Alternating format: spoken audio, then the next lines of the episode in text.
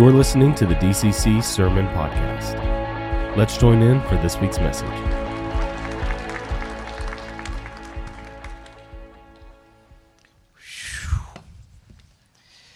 I don't know exactly where to start. I feel like a mosquito in a nudist colony. So much to say.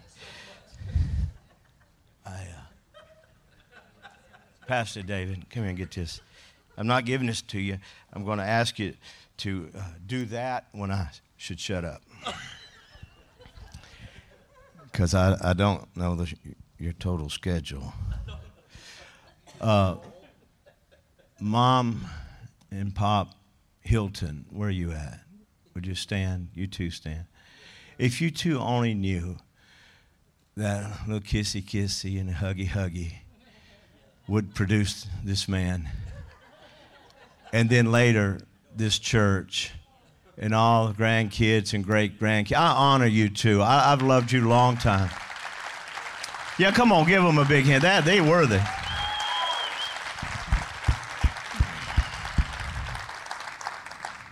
Well, a few people in my life I really have such deep honor, and it's always been the Hiltons. Love them, Pastor David and Wendy. You guys have done an amazing thing here. Um, my eyes started messing up just a few months ago. In uh, September of last year, my wife was sick, and uh, we got her to the hospital and found out she had cancer. And for eight months of chemo and radiation and prayer and, and uh, positive uh, people in her life and saying the right things. Uh, my wife is now cancer-free. Sister Lori, would you stand? Yeah. You got your Bibles or your non-paper tablets or whatever it is you use here. It's such a high-tech, redneck church. I'm serious, man. The worship here is not only applicable, but it's revelational. Man, I mean, just uh, lying in your lungs. I mean, I'm just hearing it, and tears are welling up my eyes, and I think about things. I, I got a. F- How many pastors here? Raise your hand if you're a pastor. Amen. I want to talk mainly to you guys. The rest of you just listen. Somebody asked me on the trip. Uh, we went up to North Carolina, Tennessee, rode about every curve you could ride again.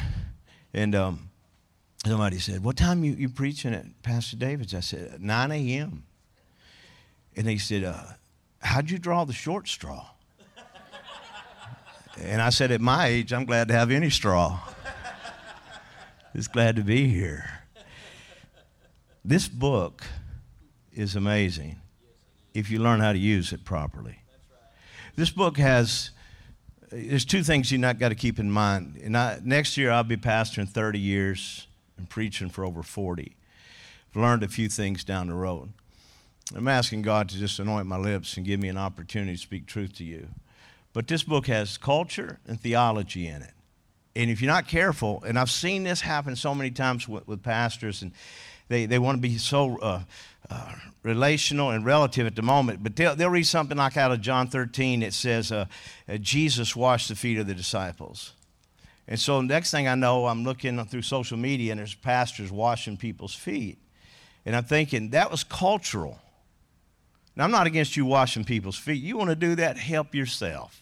Get all the feet you can, but they're pretty, they're manicured, they're nice. Jesus said, what you need washed is that which comes in contact with the world, which is your feet. And your feet are dirty, so I'm going to take care of your feet. So here they sat head to foot, head to foot, head to foot, all the way around. Smelly feet. He got up. He wa- Why did he wash your feet? Well, it was an indication first that uh, somebody else should have already done it. We believe this was Peter's house. And so in John thirteen, and this ain't on the overhead, guys. This is talking before I talk. Uh, But the thing is, is that people jumped into this foot washing thing and, and got after it. And that ain't what Jesus was talking about. Culturally, yes. But spiritually, he was speaking to them about serving one another. And what makes a great church is people that serve one another, people that serve their neighbors, people that reach out toward others. That, that's the big deal, is serving one another. He said, if I, your master, has done this, wouldn't you want to do this too? Shouldn't you do this too? Nowhere else you'll find in the Bible where the disciples washed anybody's feet. Yet he told them to do that, but they didn't do it. He told them to baptize in the name of the Father, Son, and Holy Ghost. Nowhere in the Bible do they baptize in the name of the Father, Son, and Holy Ghost. Nowhere. So when I baptize, I do what Jesus said, and I do what the disciples did. I baptize in the name of the Father, Son, and the Holy Ghost, in the name of Jesus. Just get it all right there together. Amen. Like me, lump me, whatever. That's just the way. Sometimes I'll just speak in tongues and let God sort it out. Just throw them under the water and dunk them. It doesn't matter. We use a water slide at our church. We got a, we got a water slide, so we call it Baptist slide. Right off in the water. It works. You can walk the plank. We'll do your M M A, baby. We'll take you down. I mean, it just however you want to do it. But I mention this for a reason. Culturally, it's important that you understand certain things in the Word of God is cultural. Certain things have to be spiritual. They can be both at the same time, but you got to realize where they were. Now, you, you got your Bibles? We're in the book of Joshua, chapter three. Are you comfortable?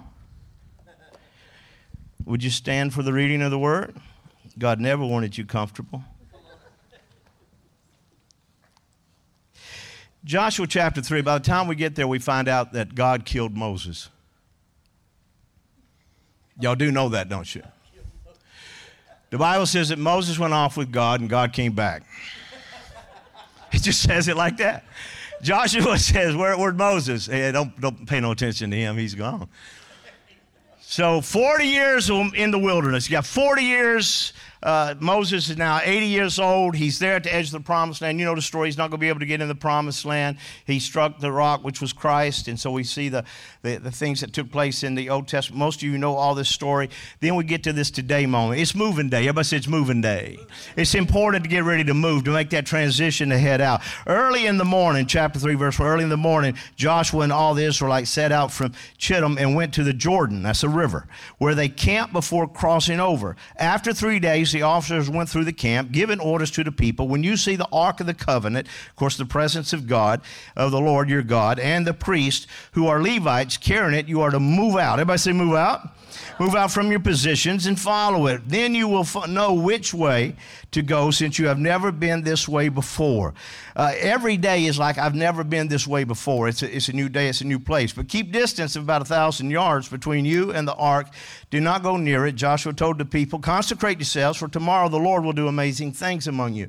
Joshua said to the priest, take up the Ark of the Covenant and pass it on ahead of the people. So they took it up and went af- ahead of them. There is a transitioning, I believe, taking place. When the worship, guys, let me just mention this. Fantastic. When I see young people worship, when I see what's going on in the body of Christ, there is hope. Can I get an amen? There is hope. Father, I thank you for the word of God. Again, anoint my lips to share, our hearts to hear and receive. God, uh, restore my joints. Come on, Jesus. Help you, preacher. In Jesus' name, amen. Before you be seated, I want you to say with me, I get a kick out of serving Jesus. And if the devil gets too close, he going to get a kick out of it too. Amen. God bless you. You may be seated. This transition, this, this moving, and this is what's taking place today, I believe with all my heart.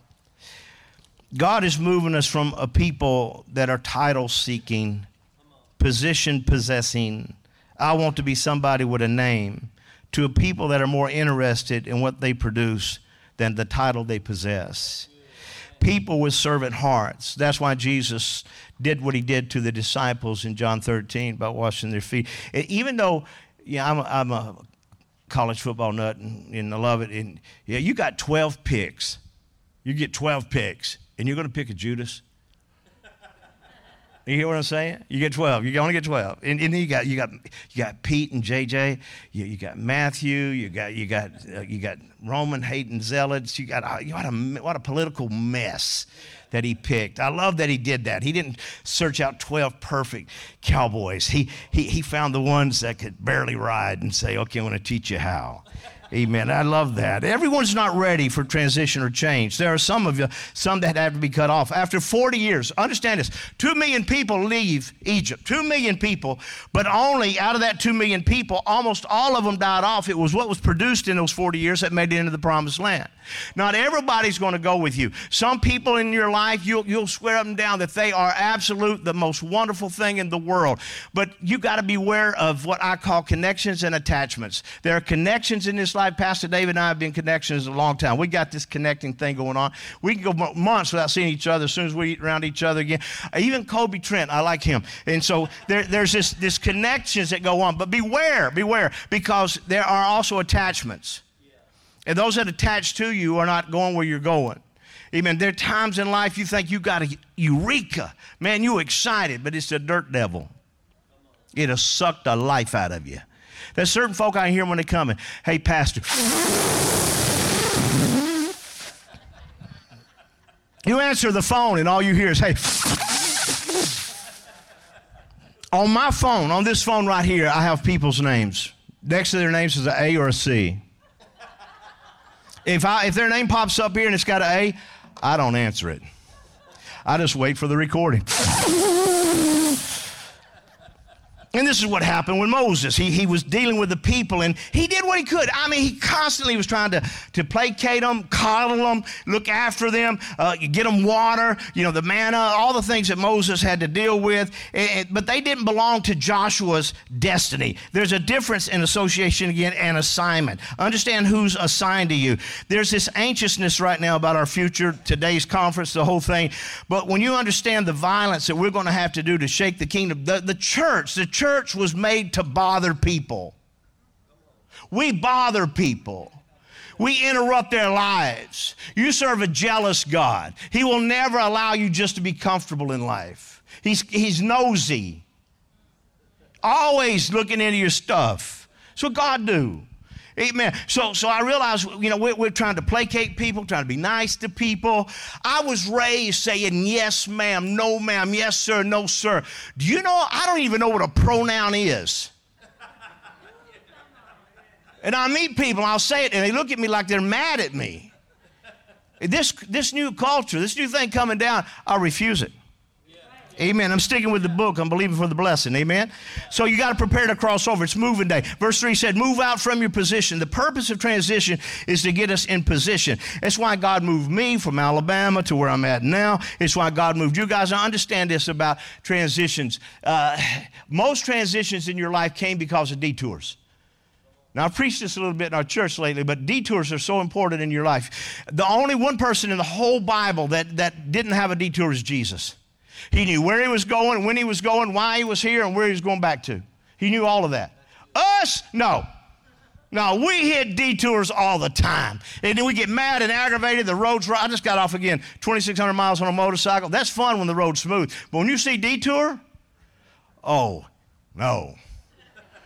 You don't know what's fixing to hit you. Now, let me tell you, detours define the providence of God. This ain't on overhead or anything, but just listen. Detours define the providence of God in such a way so that believers will understand that there is no such thing as luck, fate, karma, or chance. You will never hear me use the word, well, that's karma, or that was chance. I don't believe in it. I believe in providence. I believe God exposes his hand to you and shows you. You went down a rough road, a rough patch. Maybe uh, finances failed, relations failed, whatever failed. But then all of a sudden God exposed his hand and says, here, I want to show you something. Man, I've been where I've lost everything and ended up getting it back. We had a hurricane in twenty seventeen. So did y'all. We let y'all in on it. Amen. But, but it took out nineteen of our buildings.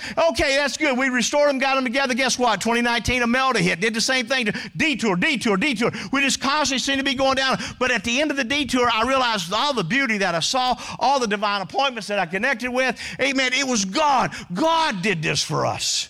Amen. And he just allowed us to do it. So the children of Israel, when they came out of the promised land, you have to study it and look at it on the map. When they left Goshen, this is where my finger is right here is Goshen, okay? And there's a, a great big uh, Sea of Galilee up here, and then there's a Red Sea right here. When they left Goshen, right over here's the promised land. Smart way to go from here here to here. Watch what they did.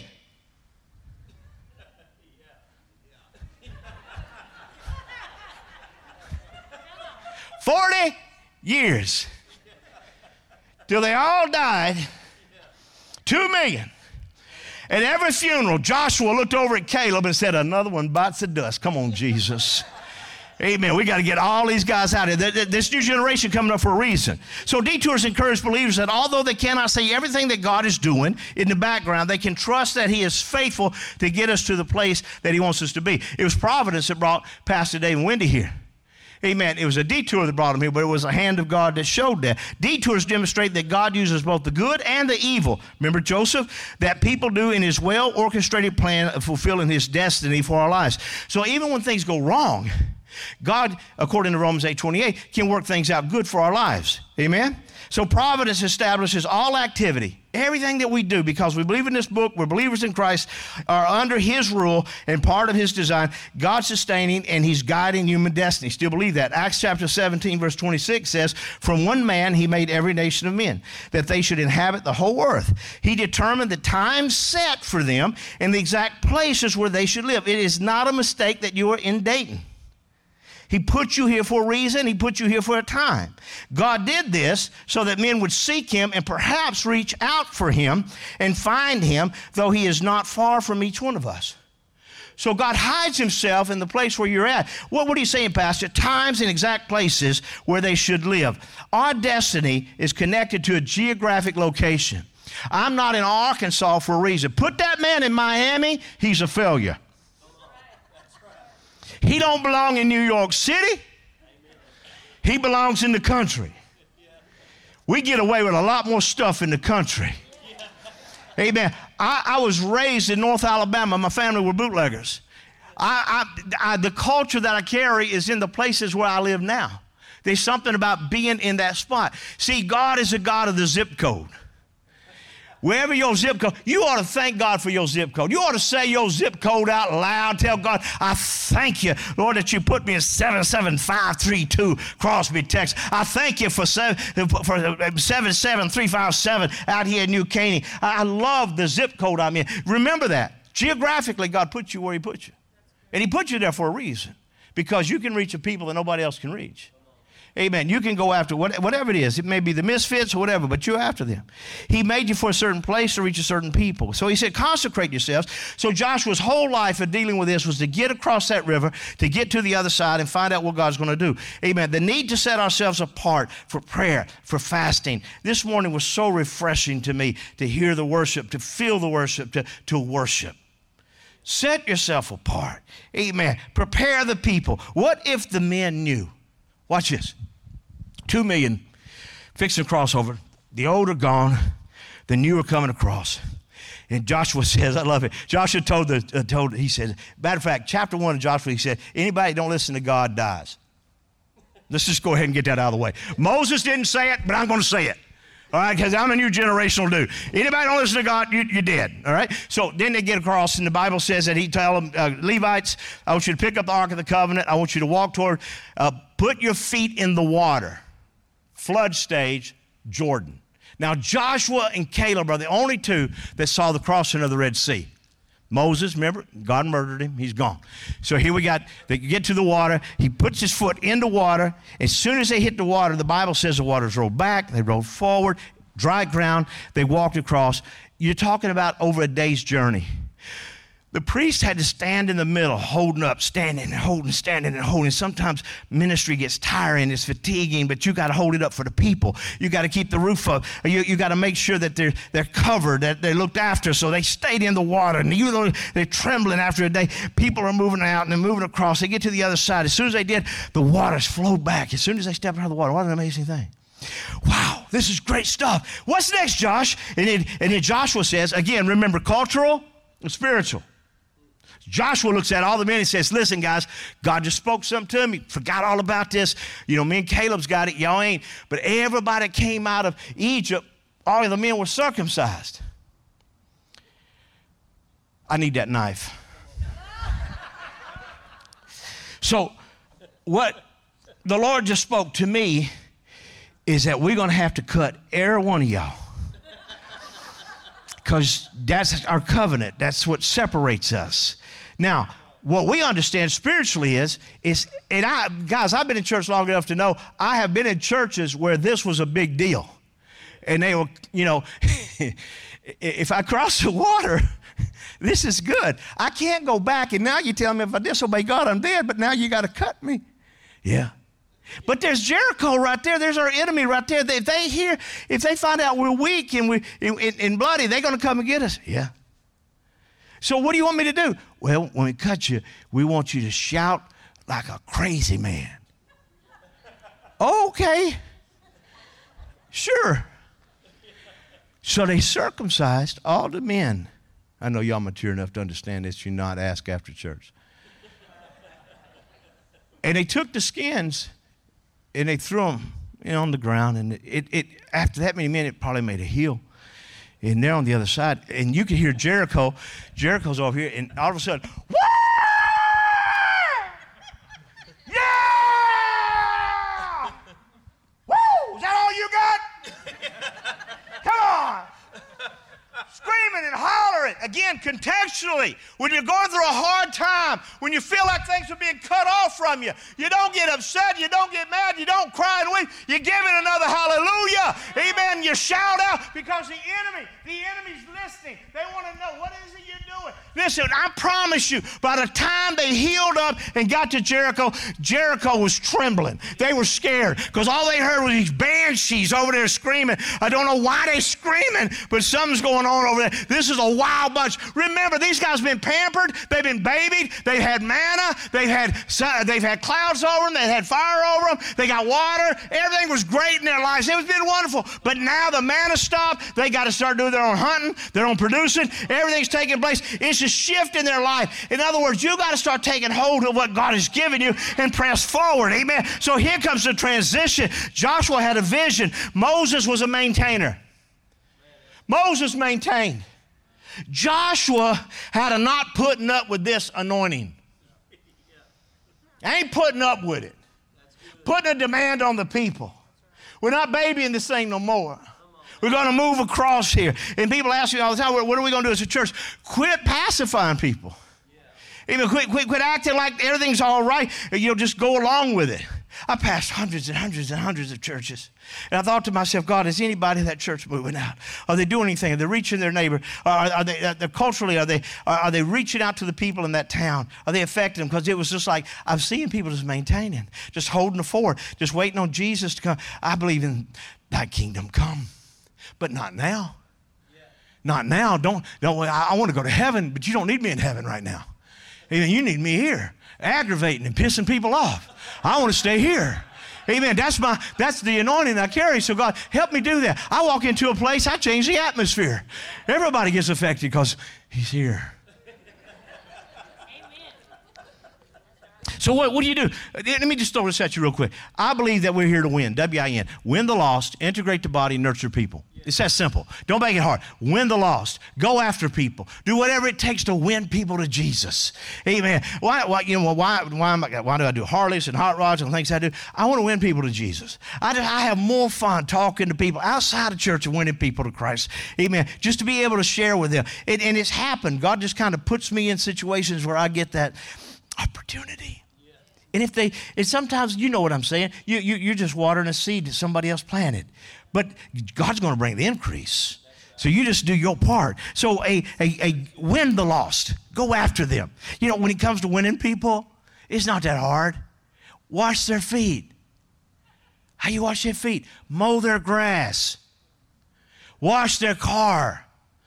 Offer to babysit the little devils they gave birth to. Do something for somebody. My neighbors, when we started church out in New Caney, the little country church, my neighbors didn't go to church. They hated the camp. The camp hated them, yada, yada. We won them to Christ. They're on our platform now, playing music and worshiping the Lord.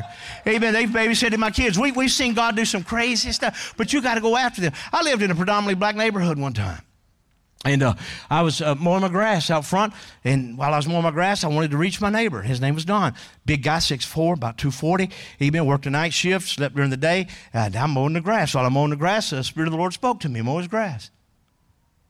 I said, get behind me, devil. I'm, I'm still mowing, pushing that mower. I heard it again, mow his grass. Flesh, flesh, flesh. still mowing the grass. And, and I heard it again, mows grass. So I said, all right, God, this is on you. You know he works night shift. He's sleeping. So I went over and I started mowing his grass. Started down by the road and I started going all the way up to his house. I've been moving up to his house. He comes out on his porch and he looks at me and said, hey, what are you doing? Looked obvious to me. You're mowing your grass, sir. Why are you mowing the grass? I said, all right, God, it's on you. God told me to. He said, yeah, okay. And he went back in the house. Came back out with his wife and two kids. They watched me mow his whole yard. Became friends. Right after that, I went to jail. I got thrown in jail for, for standing up for babies. And while I was in jail, he protected my house for me. When people broke into it, he ran off the people that were trying to steal my black and white T V. And so... By the way, it had vice grips on it to change the channels. It was a, yeah, you don't know ministry yet. Uh, new neighbor moved in, named Louise. Love Louise, sweet lady. Mowing my grass. Guess what? God said, mow grass. So I'm going to wash your feet, and I start mowing her grass. She walks out. She's an older lady. She looked at me, and she went, hey! She said, hey! I said, just mowing your grass. She said, oh, yeah, help yourself. I finished mowing her grass. She offered me a beer. Sweet lady. Sweet lady. Amazing. It's not that hard. Right. You just wash your feet. Yeah. You do something for them and watch what God does. So winning the lost, integrate the body, bring the body together, nurture people when they need nurturing. And by the way, there's so much gospel out there now. You can, you can self-disciple. You don't always have to be sucked up under somebody. You can self-disciple and get advice from other people. So, uh, so a, a really good uh, vision is creative, it has commitment, power, contagious. Amen. Everybody wants to get in on it. Like this place here, everybody just wants to get in on it. You can see it. It has changing power. The vision is right. People will change to make it happen. God didn't come to make bad people good. He came to make dead people alive, and that's what's happened here. I've seen people coming alive. It has a continuing power, and I need to keep moving. The key to success is enthusiasm. If you, you know, if, if our church didn't see me enthusiastic, no matter how much I'm hurting, no matter what's going on, if I didn't have enthusiasm, entheo is the word, God in you, that's what enthusiasm is. If you're not enthusiastic about Jesus and what he's done for you and the grace of God that's on your life and the failures you've had and how God got you back up and held your hand and walked you through, if you're not enthusiastic about that, you're going to hell. Your vision will advance you. Proverbs twenty-nine eighteen says, where there is no vision, the people perish. Those who have most powerfully and permanently influenced their generation have been seers. They've been able to see into the future. That's why I'm here today. It's not about me. I want to hear Pastor Tim. People that have gone through some things in life. I, I want to hear about it. I want the seers to speak. I, I want to know what's going on in life. Amen. Men and women who see more and further than anybody else. Moses endured, the Bible says, by seeing him. He endured those forty years. Amen. He saw someone who was invisible. He overcame his stuttering problem. Amen. Just to be able to speak to Pharaoh. David Livingstone, the great missionary, said, I will go anywhere provided it's forward. Wow. And if you fail, fall forward. At least you gain some ground. The frontiers of the kingdom of God were never advanced by men and women of caution. They always were risk takers. The amazing thing about Abraham Lincoln was not that he was born in a log cabin. The fact is, he got out of it. Amen. To keep on moving. So there were obstacles, amen, as they moved toward Jericho. I'm going to move quickly here because I took my knife back. Uh, Joshua six seven says he ordered the people advance. Again, the whole thing, Joshua kept saying, we got to go, we got to go, we got to press. Amen. Crossing the river, we got to press. Manna, stop. Get your own food, we got to press. Amen. We're going to go to Jericho now. We're going to march. And he ordered the people advance, march around the city with the armed guard going ahead of the ark of the Lord. They have seen so much. Let me just tell you about Joshua real quick. There is a verse that, uh, that messaged with me.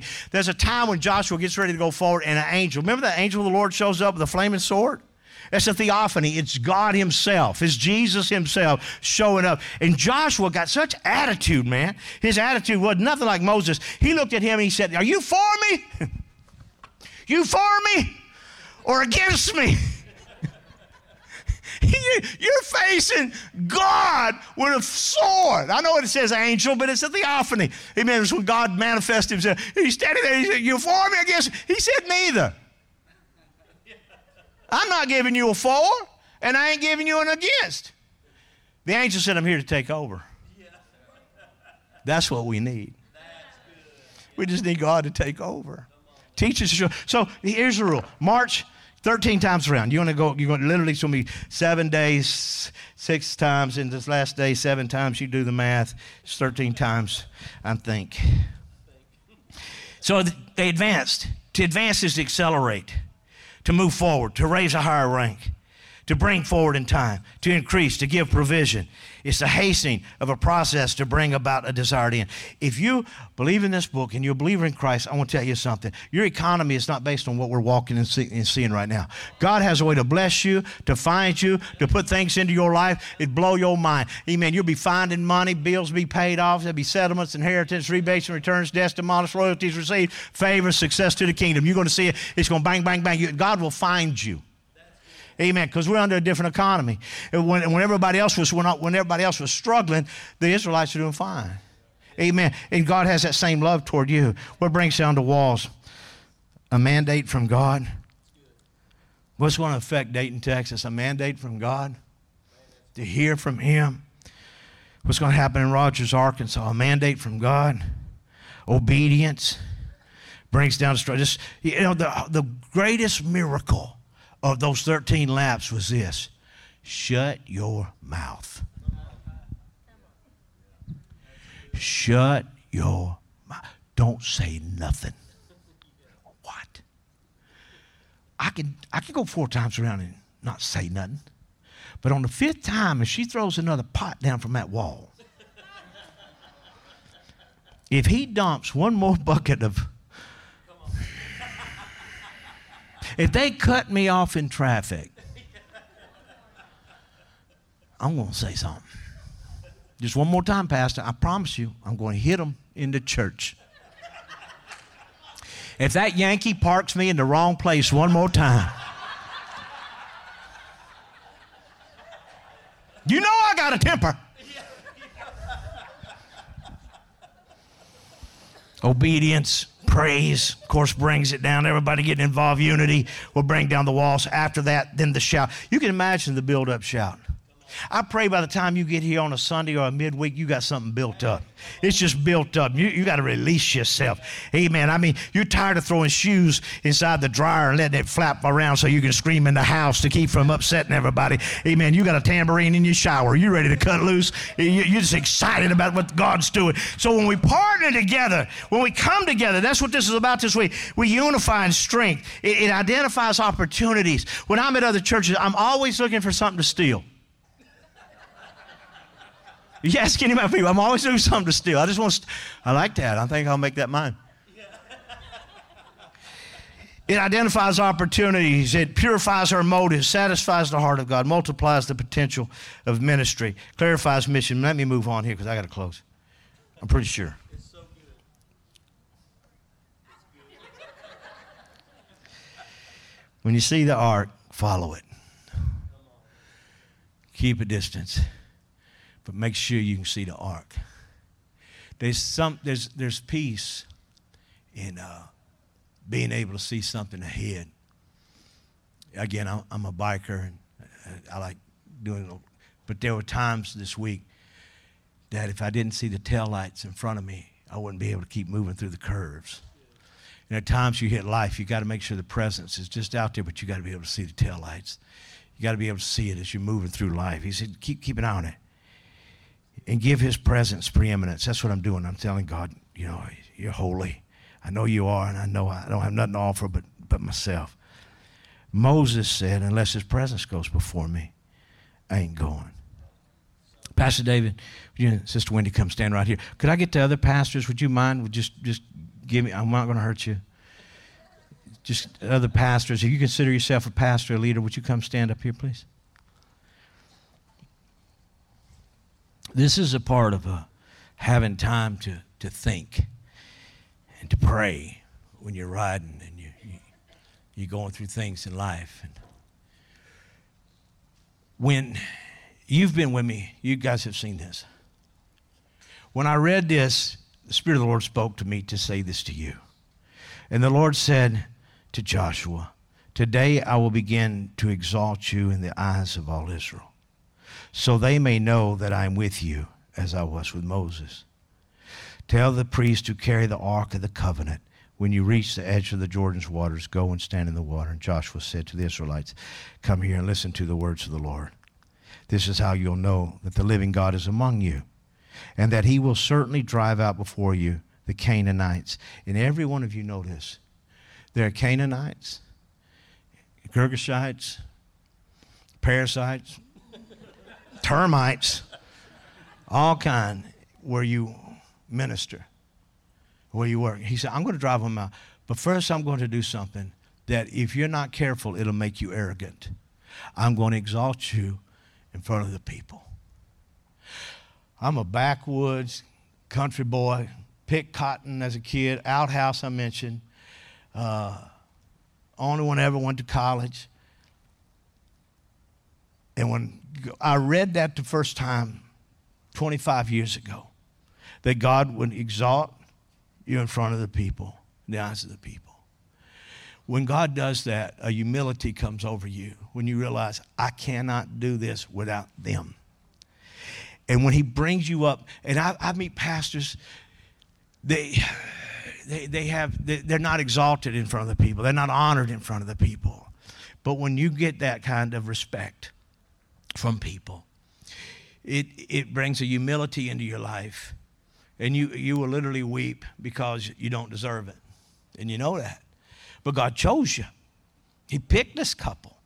Amen. Through whatever detours they came, he picked these couples to be here, to take out the Jerichos and the, all the things that are ahead for you. So as I look at that, Pastor David, I realize that first the people recognize that you are the pastor here. Now, I know that sounds weird to some, but there has to be a recognition that these men and women have a gift in their life, and God recognizes that, and the people recognize. Second, there's respect that comes with that, and then to receive from the people. Because there are times they're going to pour into you like, whoa, hang on. But they just keep pouring. Because when Lazarus got resurrected from the dead, oh, what a story. The next picture you see, he's reclining with Jesus. He's hanging out with Jesus. You hang out with the cure.